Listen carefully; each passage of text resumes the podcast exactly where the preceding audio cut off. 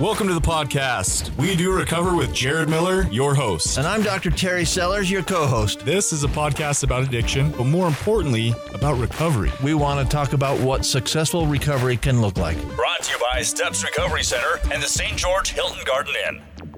You are listening to We Do Recover. I am your host, Jared Miller. Today in the Recovery Lounge, I am joined by your co host, Dr. Terry Sellers. We got our producer, Sean Denovan, and our featured guest, Tyler Hansen. This podcast is recorded in sunny St. George, Utah. Episode 005 is brought to you by Steps Recovery Centers, where addiction ends and healing begins.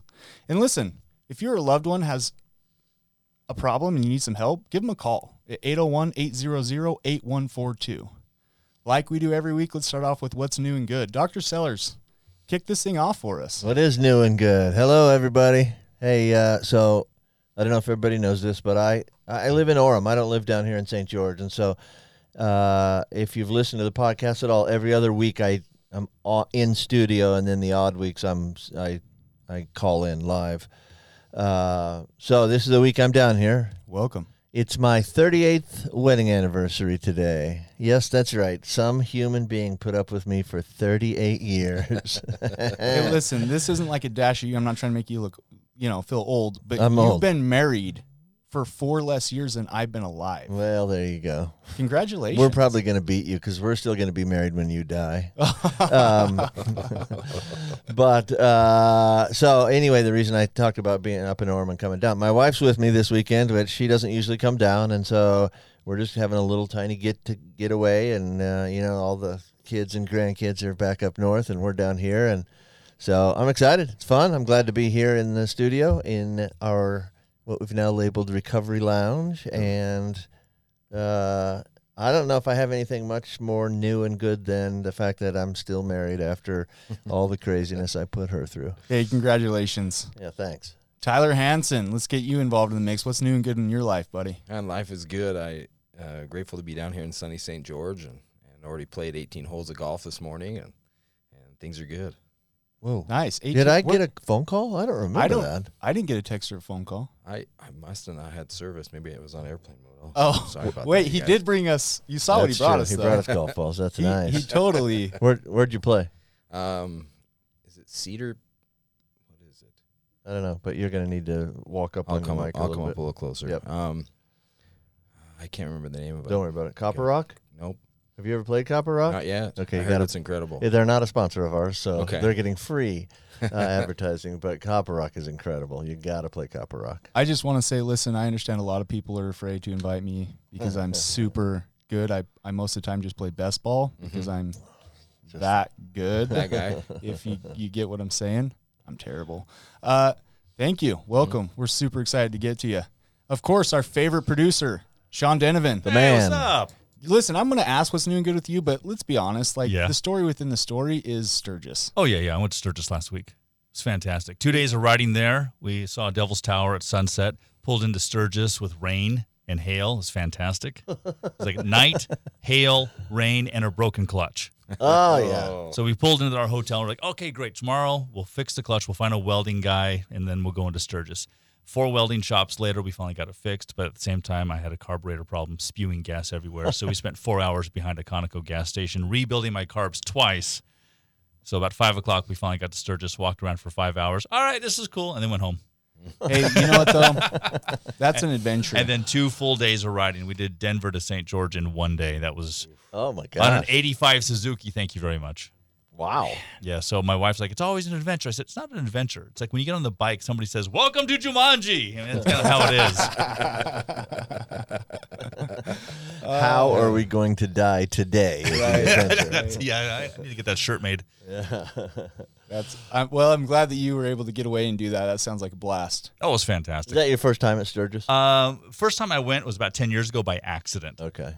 How do you get to Sturgis by accident? You're just riding your bike across the country, and you see all these bikes. Where are they going? And then you see signs for Sturgis. Oh, I guess I'll go there. So that was it.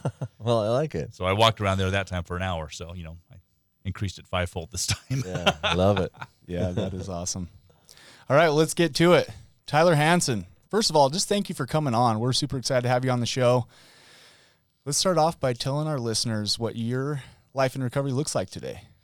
Um, you know, grateful to be on. Thank you guys for having me. Terry's been uh, a good friend of our family, and his son and, and my brother grew up playing golf together, and, and all the work you're doing. Appreciate that. You're beloved down at Steps, so anytime you want to come down and hang out, you're welcome to do that. Thank you. Thank you. Um, really grateful for recovery. You know, um, I get to come down to St. George. We've got a facility down here, and and pretty much every day I come down, I get to go play golf with my dad. My brother-in-laws were down here this time, and my dad's got a good uh, buddy named Kenny Holm that he actually played basketball with at Ricks College back in the day. So Kenny Holm is six nine. My dad is six five, and uh, and they are become these avid golfers, but they just sit and talk trash to each other the whole time. And I have this uh, realization that no matter what my life was like, if I'd have been alive then, there was no chance I would have gone into the paint at all, because those two suckers would have fouled the crap out of you. yeah. So just grateful for life. Uh, one of the owners of Steps Recovery Centers with Paul Walkenhorst, a, a really neat guy and good partner, and um, just really grateful to be alive. I'm pretty sure I was I was thinking about recovery today, and and I'm just one of those people that was blessed enough to get a second chance that I didn't deserve, and just trying to make the most of it. So, so life is good. That's amazing. For those of you listening in that didn't catch that, Tyler Hansen is one of the owners of Steps Recovery Center. And will you just tell us real quick how many where are the centers at? I know they're in Utah. Go ahead. So there's seven locations. Um, we have offices in Salt Lake, Draper, Payson, uh, St. George is the furthest furthest south we go, but they're all just here in beautiful Utah. So Orem, um, yeah, yeah, they're awesome. Nice. Let's get into uh, Tyler Hansen's life and recovery. Tell us about your family. I, I see it on Facebook, right? Social media, follow you.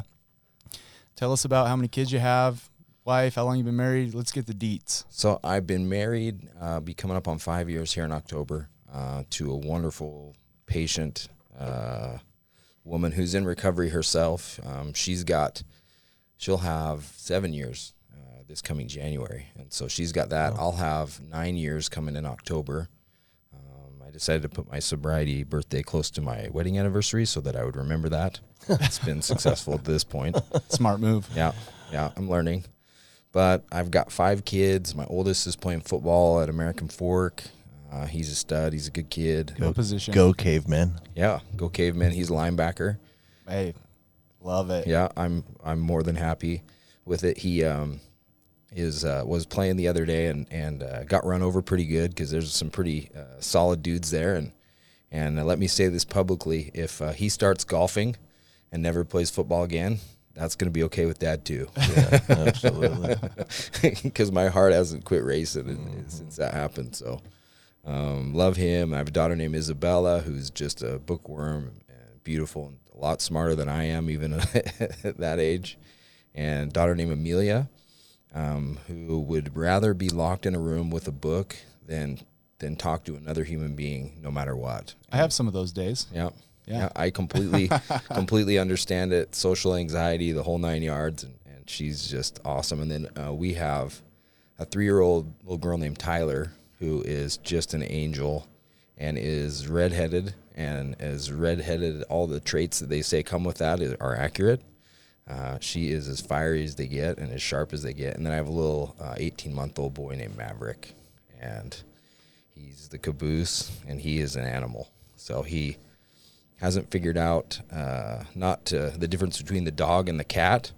Okay. Uh, okay. The dog will let you tackle it and will play with you and not bite you. The cat actually hates everyone in the house. so every now and again, he'll run in and tackle the cat and get a pretty good swipe on the forehead. And he's going to learn the hard way some of these lessons like his dad. So He'll figure it out. yeah, Yep. it's taken some time, but life is good, man. I have a beautiful family, and you know the opposite of addiction we talk about a lot of times is connection, and the connections I have are are outstanding. I have um, you know, I I, have been so blessed with just incredible relationships. Um, and I've I've said this before. I think the more sober I am, the smarter my dad's gotten. Um, he may have been that smart all along, Terry. I'm not sure. I'm sure it was him that changed. Yeah. That's one of my favorite things in therapy. If I fix your mom, then will you will you be able to get better? Absolutely, absolutely. Well, she's not here, so we're gonna work on you. but I I uh, I'm a substance use disorder counselor. I got uh, admitted to BYU to get my master's degree, and uh, working on that stuff. Um, taking a couple of semesters off with COVID to kind of run the business and focus on steps, and so I'm going to finish that up. I think online. But just really grateful. Get to work and consult with the sheriff's office and the RISE program up in Utah County. Um, they actually let me walk in and out of the jail freely uh, today, and Could you even imagine that back in the day? Yeah. just no, there's no way.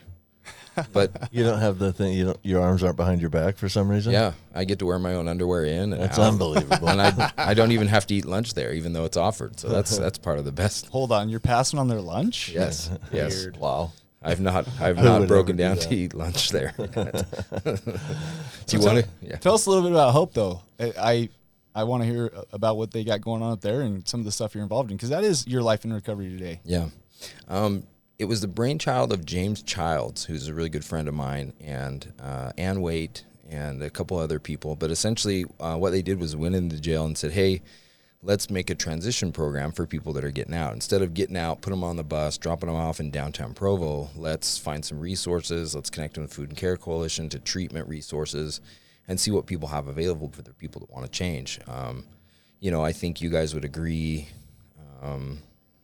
you know part of the harm reduction conversation of things is is we're trying to keep people alive long enough to get better and and that's one of the things is if, if they have a chance to go home to a safe environment and have some food that night the chances of them not using are well above them being homeless on the street and trying to survive that way. So that's kind of his brainchild that he's allowed me to kind of attend and do. And they have uh, uh, Jeffrey Jones, Jason Heidel, some of the guys uh, that are there, as well as the captains, have been really supportive with it, and and Mike Smith and, and everybody else. And it's it's just been outstanding. It's been really really good. That's awesome. I love that. I can totally relate to what you're saying. I feel like treatment is amazing and we set these people up for success, right? And I've always said, I've said on other podcasts, I may have mentioned it on here, treatment is the pregame, right? When you get released, that is the kickoff. Mm-hmm. That's when the clock starts.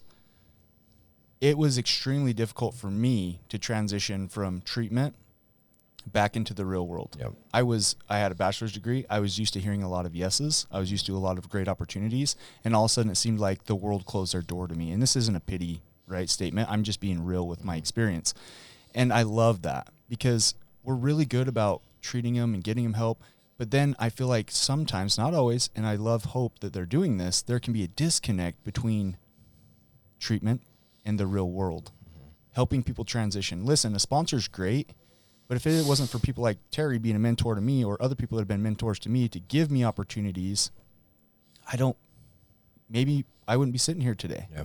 So that's amazing. I love that. Yeah, one of the you know biggest things, and I have a I have a mentor named Desmond Lomax, and he works for us. He's our executive director now, and one of the things we talk about all the time is jail is full of people with mental health issues and, and people that are poor. It isn't for people that we're mad at. It's for, supposed to be for people that we're scared of. And we've used it, you know, and, and the good news is some of these conversations are happening in society, but you can kind of see this, this switch as to, you know, addiction's always been seen as these people are so dumb they keep having the same issue but it's their choice and there's nothing they can do about it. Whereas it's softening over the years because people with addiction issues are clearly people that have mental health issues.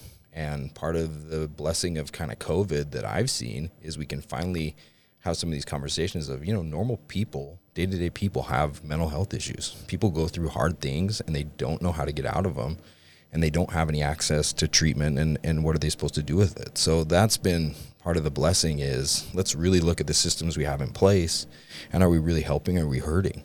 You know if i had to quit my job every six months because i got incarcerated again and start my job and my life over and get another car and have somebody help me out one more time i mean i did that 300 times when i was in my addiction we've got to look at ways to kind of soften those blows. And the RISE program is simply, you know, we have all these wonderful treatment resources, especially down here with Washington County Court Support Services and, all, you know, Hope Rising and all the cool, you know, organizations, Renaissance Ranch, Lionsgate, everybody that's down here. Can we take an extra bed and give somebody a chance that doesn't deserve it? Because Yeah. Have I been calling it wrong the whole time? Is it Hope or is it Rise? Rise, Rise. It's yeah, Rise, Yeah. and I apologize. No, no, you're I fine. got that wrong. So with Rise, that's that's amazing. That's what you guys are doing. Mm-hmm. Have you? Has it? Is it a statewide thing? No, it's just in the Utah County Jail. And so they're they're doing the same idea down here. Um, Charmaine's uh, goal, if, if you know her, she's Washington County Court Support Services. They're working on a receiving center, which will be essentially the same brilliant idea. So instead of when you're arrested going and being incarcerated, you'll be arrested, have an assessment from a therapist, and then have access to treatment. So it's just kind of changing the way we've done things, but it's cool because we're actually looking at it and, and going to find some systems that work better. And with Medicaid and all of the access to treatment that we have currently, we, we have beds, we have resources, we have places we can put people and, and get them the help that they need. Because let me tell you what, you know, we don't have any disease, Terry, you can probably back me up on this, that I think is treated by locking you in a box with somebody else that has the disease, save leprosy. I mean, that one seems to work out well if we give you your own island. Right. Right. And, but then there's no great vacation islands left. So Yeah, it's unfortunate. it's unfortunate. Yeah, no, I that's a great uh, viewpoint. You said jails are filled with uh, people who have mental health disorders or poor people, and if you count in that substance use disorders, I mean that's another giant piece of the population, right? Um, we've known for years that jail is not helpful for those people. Yep. Just not helpful. People, what I mean, come on, you've been doing this for a little bit. What do people do the day they get out of jail? They go use. Yeah. Because jail's not helpful to somebody with a substance use disorder. Well, now, what you do is you keep them away from the drug for a second, but that's it. That's the only thing that jail does for a s- person with a substance use disorder. and here's the discussion I had with a guy in Rise, and this wasn't too long ago. Is he said he's been in and out of jail, eighteen, you know, thousand times or whatever since he was eighteen. He's now forty three. Yes, Hold on. And probably most of those were little tiny minor They're- they're minor right? Like- infractions, like, right? These And- things that you don't need to lock a guy up for for Yeah. the rest of his life. and he's on. You know, he knows every agent. He knows every officer. He's one of those guys that's homeless and on the streets. And when it's cold, he's going to drink so he can stay warm, whatever that looks like. And so I said, you know, hey, what do we do? How do we help you? Let's let's get you some resources. And here's the issue: he has fines and fees of excess of sixty five thousand dollars, Oh, and he has child support in arrears, which is also in excess. So I can get him a job at KFC tomorrow, making twelve dollars an hour, maybe if he gets lucky. The state's going to come in and they're going to take half of that, right? And they want this guy, and they're telling this guy, if you do this long enough, you can stay sober and rebuild your life, which is not accurate. It is so hard for those guys to get a leg up. I was gonna say, call me crazy. I truly believe You're crazy. the majority. thank you. I truly believe the majority of people that get released day one from jail, right? They, in their heart of hearts, especially if they've gone through a heavy detox while incarcerated, do not want to go back to that substance. Yes. But the picture you just painted, Tyler, of I get out, I'm gung ho, but then life hits you right in the face Yeah. right off the bat. I mean, Yep. you painted a perfect picture of okay, this is the starting point, and honestly, this is what inspired me to, to really start this this podcast is to give people hope that sure if if you get if you're in that situation, whether you're, you're released from jail, treatment, whatever it is, and life smacks you in the face, not everybody's just waiting for that day that they get released to run out and, and use again, right? Mm-hmm. I truly believe substance abuse is the last part of mental health problems. So they get hit right in the face right off the bat. They're stressed. How have they dealt with stress in the past? Substance use. So I think that's a I think that's huge. I love it. Well, which is one of the concepts that I've always tried to teach. And if you've uh, if you've seen Kevin McCauley's stuff like Pleasure Unwoven, one of the things we know about uh, treating substance use disorders is punishment and coercion are not effective at all. So I agree with you. Most people don't come out of jail or prison wanting to use, but they come out of jail or prison in on a cold November night, don't even have enough money to have a car to sleep in, and it's cold. You know, a little vodka warms them right up, mm-hmm. frankly. A little bit of heroin will not warm them, but they don't care that they're cold. Yeah. Oh, you yeah. know, that's that's just a really critical problem if people are coming just out of jail or prison and just don't have any access to any resources at all. I can see how you and I and all of us would consider using under those circumstances. and it, it, it just i mean you can see with covid all of the you know lack of access to jobs and financial problems and different things that brought on mental health issues and, and gave some light to this as a society i mean i hope we'll take this time to kind of look at it and say you know, all the substance abuse issues and all these different things. If you had the life that this guy has, you would get high too because we can't, you know, we deal, we have a, a horrible time dealing with a virus that honestly doesn't, isn't going to wipe out half the population. Imagine if those were your circumstances, you're getting out, you owe $100,000 in arrears, and the best thing you can get is a $12 an hour job, and hopefully your parents are alive and they can, you can sleep in the basement. How is that guy? gonna get a fair shake or recover? And that was my experience with getting out of prison and getting out of jail was all my money got garnished. Everything got taken away. I wanted to go back to school. I wanted to make something of my life but i mean you've got three and a half strikes against you just getting out of the gate. So that's the big piece is just kind of saying hey let's switch the dialogue from mental health to substance abuse or whatever we want to make it. But for once let's look at it and say maybe this is something we're creating as a society. Maybe we can love these guys better and give them more opportunities to get healthy and stay healthy. Yeah, and some of them are gonna some of them are gonna fall flat on their faces. Yep. Maybe not. Maybe some people have dirty intentions versus clean intentions, right? But I there's two of us that I know for sure, three that are sitting in this room that have gone through that and been able to make the most of it. Mm-hmm. I think I've said on a past podcast, it's tough because you don't get a lot of opportunities, which I love that Rise is providing those opportunities. And if you're listening to this, when you get those opportunities, it's game time. You've got to make the most of those opportunities, right? And that was, you know, I don't want to get emotional with this, but but my brother grew up with Terry's son, and they played thousands of rounds of golf at Riverside Country Club growing up. And that was the one thing he overdosed and died while I was incarcerated. And it was so, so painful and still is to talk about with my family today. But it was the one wake up call finally after 300,000 relapses and treatment and all these things that heroin took everything from me. My, my brother, who I love, that was more handsome than me and funnier than me and was just a better human being than me, is gone. And it was the thought of heroin took so much to me now I'm gonna come say I'm gonna come say take something from you, heroin. And so that's the kind of the day in day out drive of you know I'm not gonna save everybody, but maybe we can get a few, and if we can help a few more, why not? Wow, that's beautiful. And, and, get emotional if you want. Listen, this is this is stuff, right? This is the real stuff.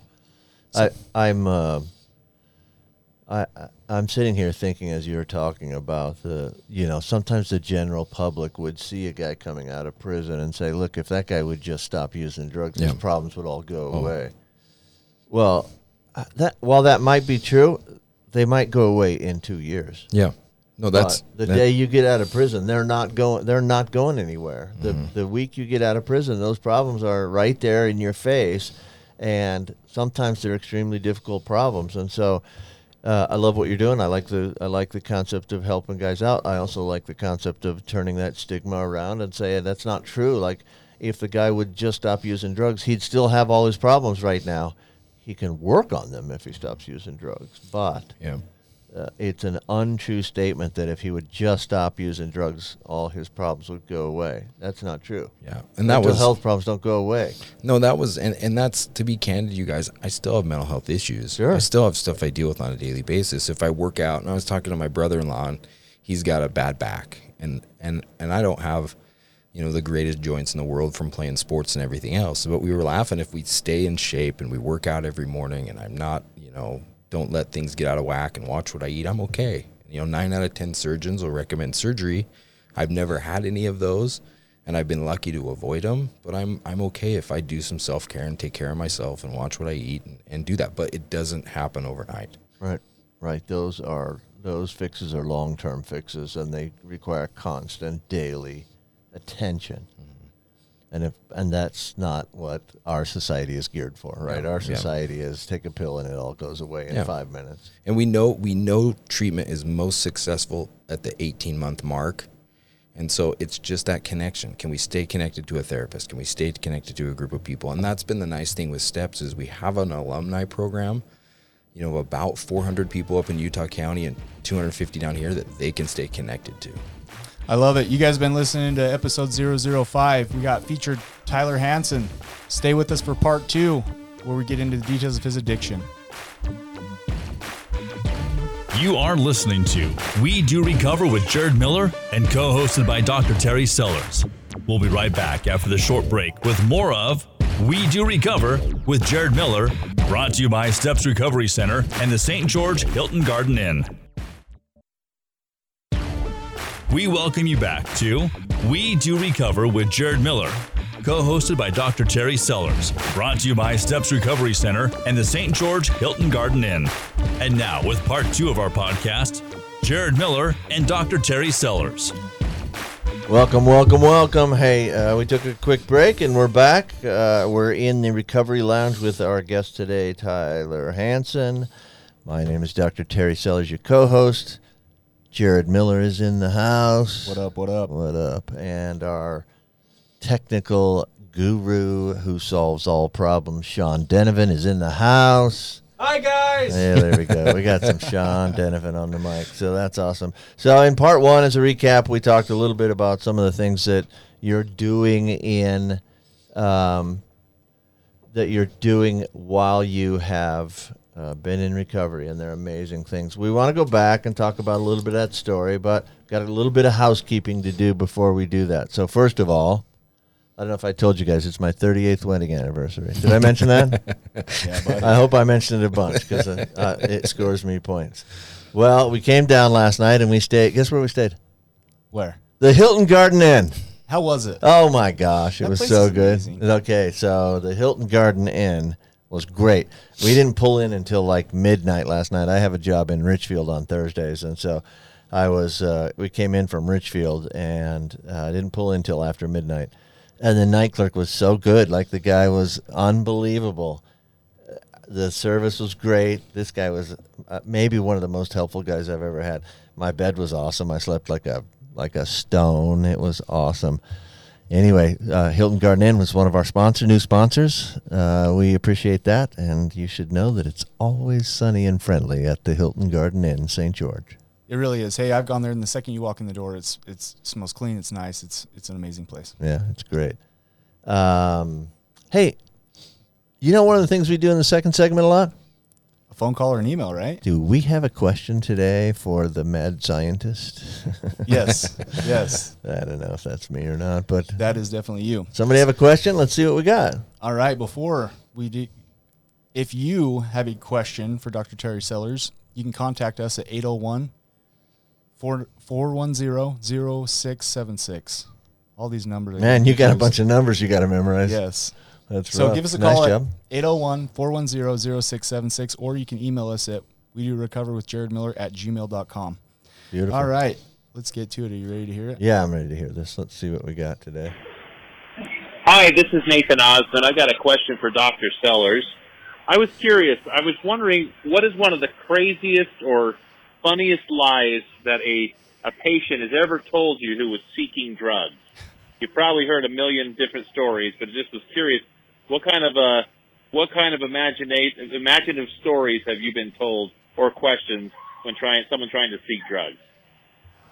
All right, well, that's a good question. And listen, you guys feel free uh, to chime in if you have any stories. But uh, I was thinking about this, and I couldn't come up with just the craziest ones. I know I've had some super crazy ones, but there's a couple of things that came to my mind immediately. First of all, in a previous life of mine, I used to deliver babies. That was uh, a long time ago, and I was uh, at times using drugs during that period of my life. Uh, I don't believe I ever delivered a baby high, but I'm not going to be able to swear that I didn't. But uh, that's irrelevant. Uh, patients would call into the office all the time seeking drugs, and it used to make me really angry because it's I'm proje- I'm projecting now, right? It makes me angry that they want drugs when I'm using What's that drugs, which saying? is ridiculous. I know. If you spot it, you got it. Yeah, well, I had it and I spotted it. But people call in all the time. Hey, uh, doc, my uh, my my pain pills fell into the toilet. Okay, nobody's thyroid medication ever fell into the toilet in the whole time that I practiced medicine. Nobody's birth control pills ever fell into the toilet. Weird. Only pain pills fall into toilets. I don't know if you know that. Or get co- stolen out of cars. Or my dog ate my pain pills. Well, your dog's feeling good right now, first of all. And second of all, how come your dog doesn't eat any other medications? He only eats your pain pills. So that's one of the stories I, I heard for sure. And then I've heard every excuse under the book, and I'm sure you've heard some of these too, in people who feel like they need to leave treatment. I had a girl who was a, actually a, somebody I knew fairly well from not not from um, my a previous life or anything, but I had treated her at another location, and then she'd come into a to a treatment center I was working at, and just she was great, just had a great spirit and everything. But one day she got this wild hair that she was not going to live any longer if she couldn't go see her dogs. Like she had to make sure her dogs were okay. She had three dogs, and she had left treatment and left the dogs in the care of somebody else, and she got all worried that the dogs were that that you know something was wrong with the dogs, and she had to go check on them right now. You know, she was drunk before she got to the Oh, yeah. dogs, right? Yep. I mean, she she was drunk before she actually got to the dogs, and people believe these things in their minds. They their brains tell them, "I got to get out of here. I got to get out of here. I got to get out of here." And what it really means, but they don't recognize it, is I need to use right now. And we've talked a little bit about this before, but that urge to use comes in the survival part of our brain. Um, and our brain starts to perceive we're not going to survive unless we get whatever our drug of choice is. It's a false belief. It's not true, but it is something that happens in your midbrain, which is unconscious, and you're not aware of it happening. You're not aware of it because it's entirely unconscious. But all these excuses that you've ever heard of people needing to leave treatment, and I'm sure you guys could come up with some yourselves, but uh, all of those things really are a fake signal from your brain saying we want to use right now. No, Not- we had not we had that I one need to check like on my last week, dog. and I think the guy had a tattoo appointment Oh, that he was not yeah. willing to miss, and it was going to be a recovery based uh, tattoo, and Oh. so Beautiful. it was a beautiful thing. But yeah, I didn't. Uh, I don't think he was he was out very long, and, Yeah, he and didn't. was calling us wanting to come back, and Sure. it just it's just crazy how your mind gets. Yeah. Yeah, that guy I'm sure was convinced that that t- tattoo was going to change Oh, he his he life. he we staffed it, and he, he came into the clinical meeting, and he his therapist was unethical, and she just didn't understand. And I appreciated the entire conversation; it was fantastic. But yeah, your your mind just tricks you into this spot where if I don't use and get high, I'm gonna die. Yep, that's true. It's sad the things that keep us from staying in recovery, right? Mm-hmm. Yep. Well, All right. Well, shall we transition? Yeah, let's switch Talk to- I want you know what that made me Talk to think of. Mr. Hansen. Tell me, I want to hear maybe What do we Tyler got? Hansen talk about what do we got? So take things us that back. he's during his details of his addiction. Take us back before start before you were addicted. What were some excuses? Kind he of what happened when you got addicted, how that all transpired. Let's go. Let's go there. So I grew up in Utah County. Um, my family is the Hansens. So my dad was a great athlete, um, played ball at Ricks College and and BYU, and then my little brother is Travis Hansen that played at BYU and then in the NBA. I cannot believe I didn't know that connection until just now. Yeah, yeah, that guy. And then my sister's Your sisters. dad's house was off of the seventh hole Yeah. on Riverside. Yeah, yeah, yeah. Oh, I did. Uh, where have I been all my life? Oh my god. You and I did a significant amount of drugs Well, earlier. I think that's probably. I the usually tie that to most of my issues That's now. Probably the problem. Yeah. Okay, so I know your dad. I, definitely, I know Travis. Yep. I knew I knew Landon. Yeah. Yeah, and Landon and Landon was a fantastic basketball player. My, my sisters were animals. They're still by far because they're probably listening to this the best athlete, best athletes in the family. Yeah, the they are the twins. They are the meanest uh, still currently. They my went to uh, Mountain View. Mountain right? View, yep. Yeah. And they they when Mountain View was going, I think they you know pretty much won state championships every year, and they played at BYU, and they're just great. Yeah. And the reason I know I'm a mediocre athlete is basically because some for some reason I was born into this family and I'm 5'11 with cleats on on a good day, right? Three inch cleats. 3 inch cleats most likely. Just kidding. But I I was in this family and and ultra competitive and it was wonderful and and never had really any addiction issues and uh, went on an LDS mission when I was out about a year I got a phone call to come to the mission home and found out my mom had pancreatic cancer and was going to die. Oh man. And so I got to come home, was home for 10 days. My mom's dying wish was I finish my mission. And I think right then, you guys, I made this deal with God of, okay, I'll stay and do the right thing. But when I'm done, you're going to support me and you're going to take care of me.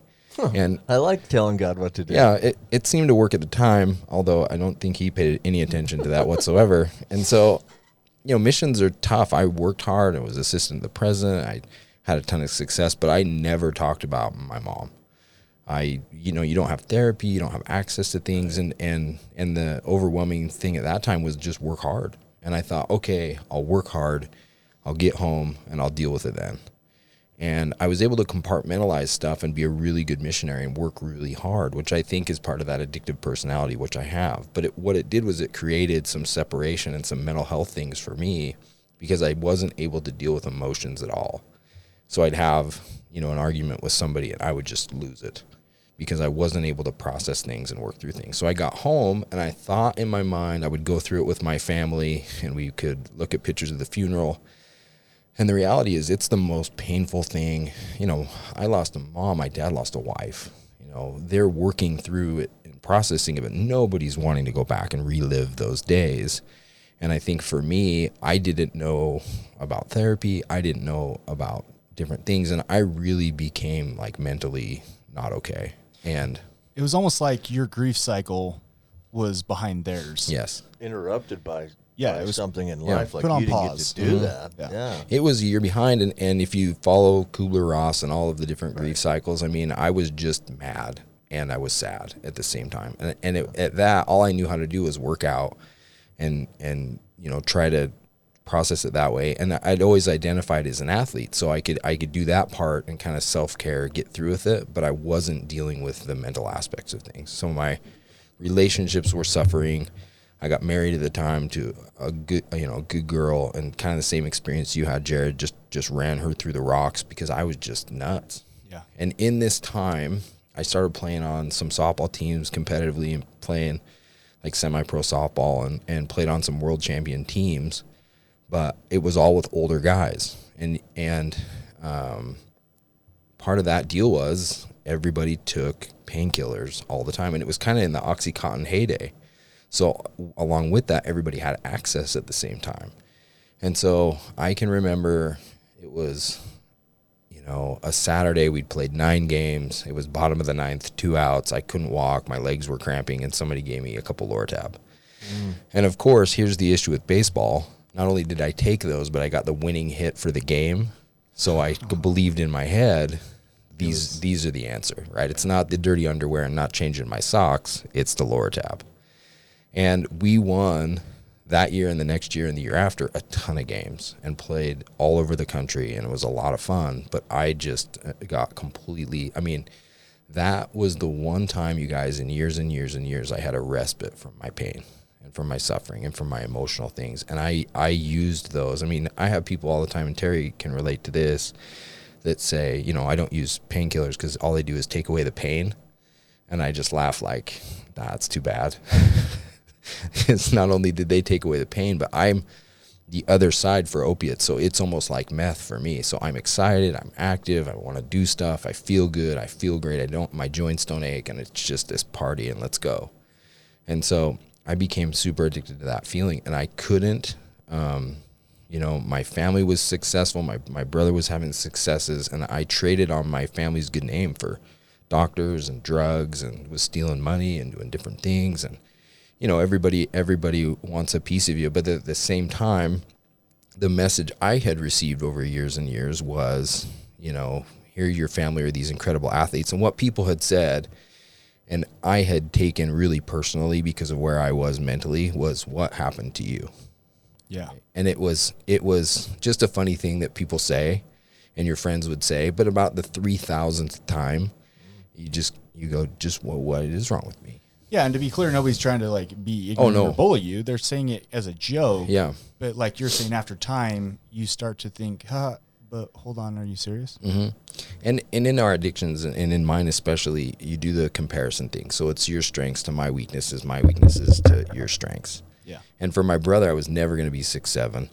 I was never going to go in the nba none of those things were ever going to happen. And you but you you be able to compare yourself with things you can't do anything about. I cannot make myself taller.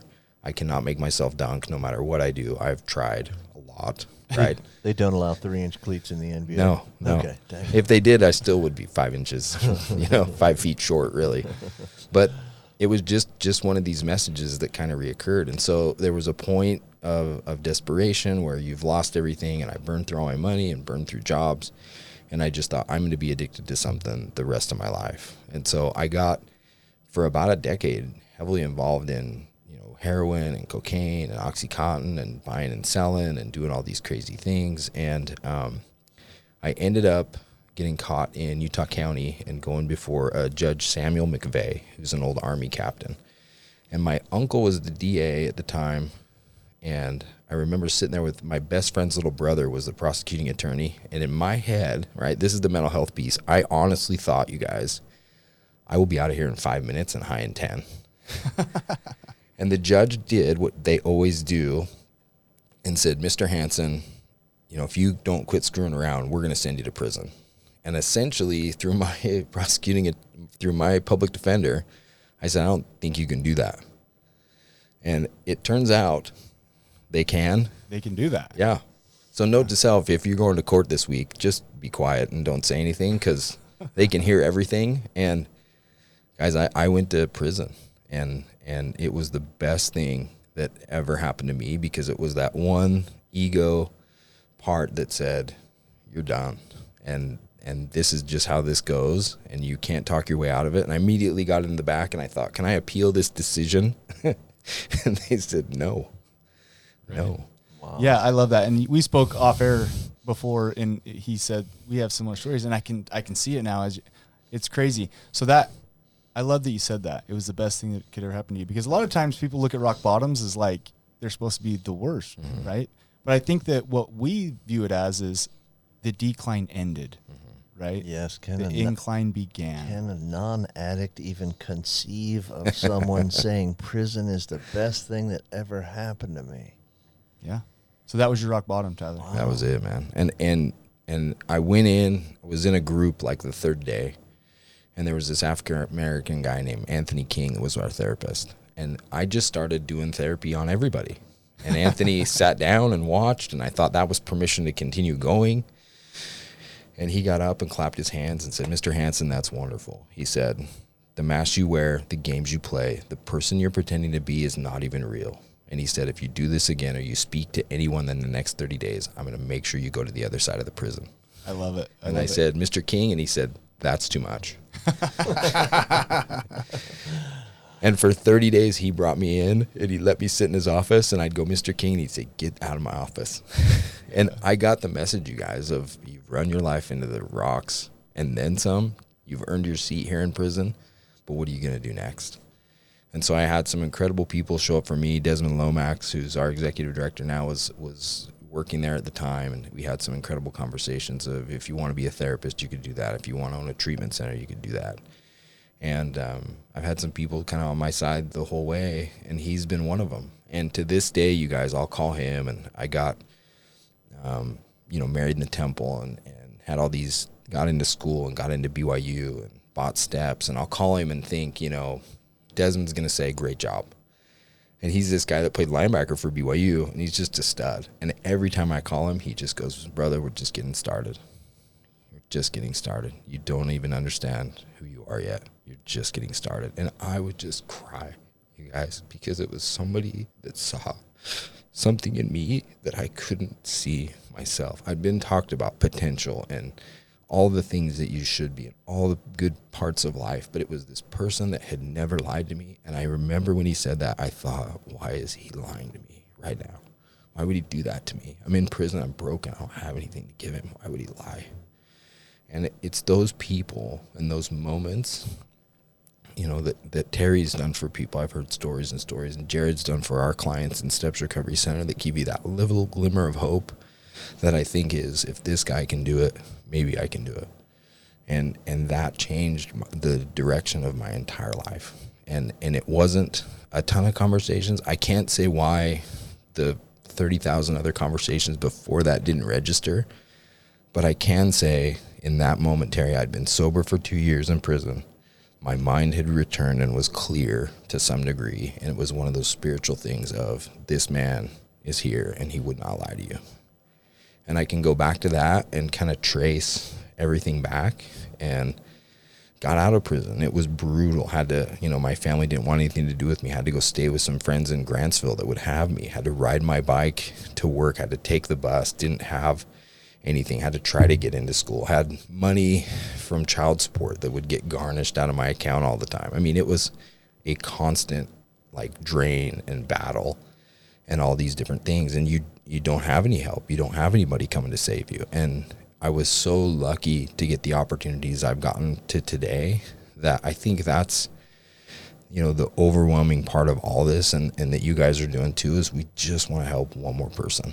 And i don't have a hard time reaching into my guts and, and telling these painful painful stories. If somebody hears it and thinks maybe tomorrow will be better than today and you, you you know that's the biggest piece for me was I was crazy. I was addicted. I was a liar, thief, you know, just a terrible person across the board. There wasn't anything I touched that I didn't make worse. And today, I think all the time, Terry, that Hippocratic oath of can I leave somebody better than I found them? Do no harm, but help where you can. And I think um, I've gone back and got my education. My SUDC thing was huge. Um, BYU was outstanding. Finishing up my master's will be wonderful. And I think in that process, you learn how much you don't know. And you think, oh, I'm here. Oh, I know this stuff and I own this, you know, the largest private treatment center in the state of Utah. And guys, I don't know anything. I really don't. I went to lunch twice last week with Gary Fisher from Cirque Lodge. And we just sit there and he had the same experience kind of I did with going through the California prison system. And we just, you know, how, how, how can we help somebody else? What can we do? And he's dealing with you know, all the money and all the fame and every other piece. And he'll constantly tell me it's the same message. You can be who you want to be. You can do this better. You may have all the access to all the money in the world, but what I'm going to give you is your life back. Yeah. And it's just a beautiful process. So I'm just immensely grateful for you guys allowing me to kind of share the message on your podcast, but the message in general of, you know, we do recover. We do get better and our lives can be, I mean, my life's unmanageable. You know, I got to play golf this morning with my dad, who's my hero, who I love more than anybody, and who's helped me more than, you know, is the one person that just never gave up. And I don't, I don't deserve that. You know, I shouldn't be here. My brother, who is better than me, isn't here, but I'm going to make the best of it today. So we're going to have to disagree on some of those points. Okay. You deserve it all, dude. Ah, man. You do. Thank we you all do. that. We all do. And I think that, you know, the message that I like to carry is this guy that you are today was always there, always inside of you, and always had all of those abilities. But drugs and alcohol rob you of that. Yeah. Getting clean doesn't give you some super, well, it's kind of cool, but it doesn't give you any superhuman abilities that weren't already there. Yeah. It's just those drugs and alcohol mask that. And uh, listen, I'm a Jared and I have this running argument because I'm a giant BYU fan, right? and Jared turns out not to be such a big BYU. He likes some other school. I can't remember what their name is. Oh boy. But um, he's holding up the. I don't know what he's doing with his fingers now. Two UU, two baby. L's. He's got a loser and a loser on each finger, and it turns into some symbol. But um, uh, as a giant BYU fan, listen, I'm a fan of Travis Hansen, right? Um, he's not better than you. I don't know anything. I don't know much about Travis's personal life. He's probably a better basketball player than you. I might give him that. I'm guessing if you were that good, you'd have played for the Atlanta Hawks for a while as well. But not a better human being than you. And um, I'm not downplaying what a kind of human being he is. I know some of the things he's done with you know, with his life. But man, uh, nobody's doing better things than you're doing right now. I appreciate you coming on and, ten, telling your story. And I second everything that the Dr. Sellers says. The thing that I absolutely loved was the person that you talked about saw you for who you are now and the potential you have. Because I think a lot of times as addicts, and I was really good at playing this game too, we look and say, I should be here. I should be doing these things. I should be, should be, should be, should be. And he brought it to your attention. Here's where you are, but here's the potential that you have. Mm-hmm. Take us out in the last 30 seconds. Bring hope to the listeners, as if you haven't already brought enough. Yeah, you got a summary message? just you know if you're struggling if if it's hurting if it's mental health if it's substance abuse whatever it is there's somebody out there that can help you and so please reach out the best parts of my days today are the relationships like we have with jared and terry and everybody else. And, and please just be willing to share your story and talk about it. Thank you. Thank you. Thank you for joining us today on We Do Recover with Jared Miller. Help us spread our message of hope. Like, comment, and share.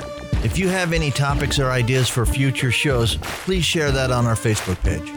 That Facebook page is We Do Recover with Jared Miller. If you or a loved one needs help, please reach out to us. Again, thank you for listening. Brought to you by Steps Recovery Center and the St. George Hilton Garden Inn. This has been a production from a podcast studio.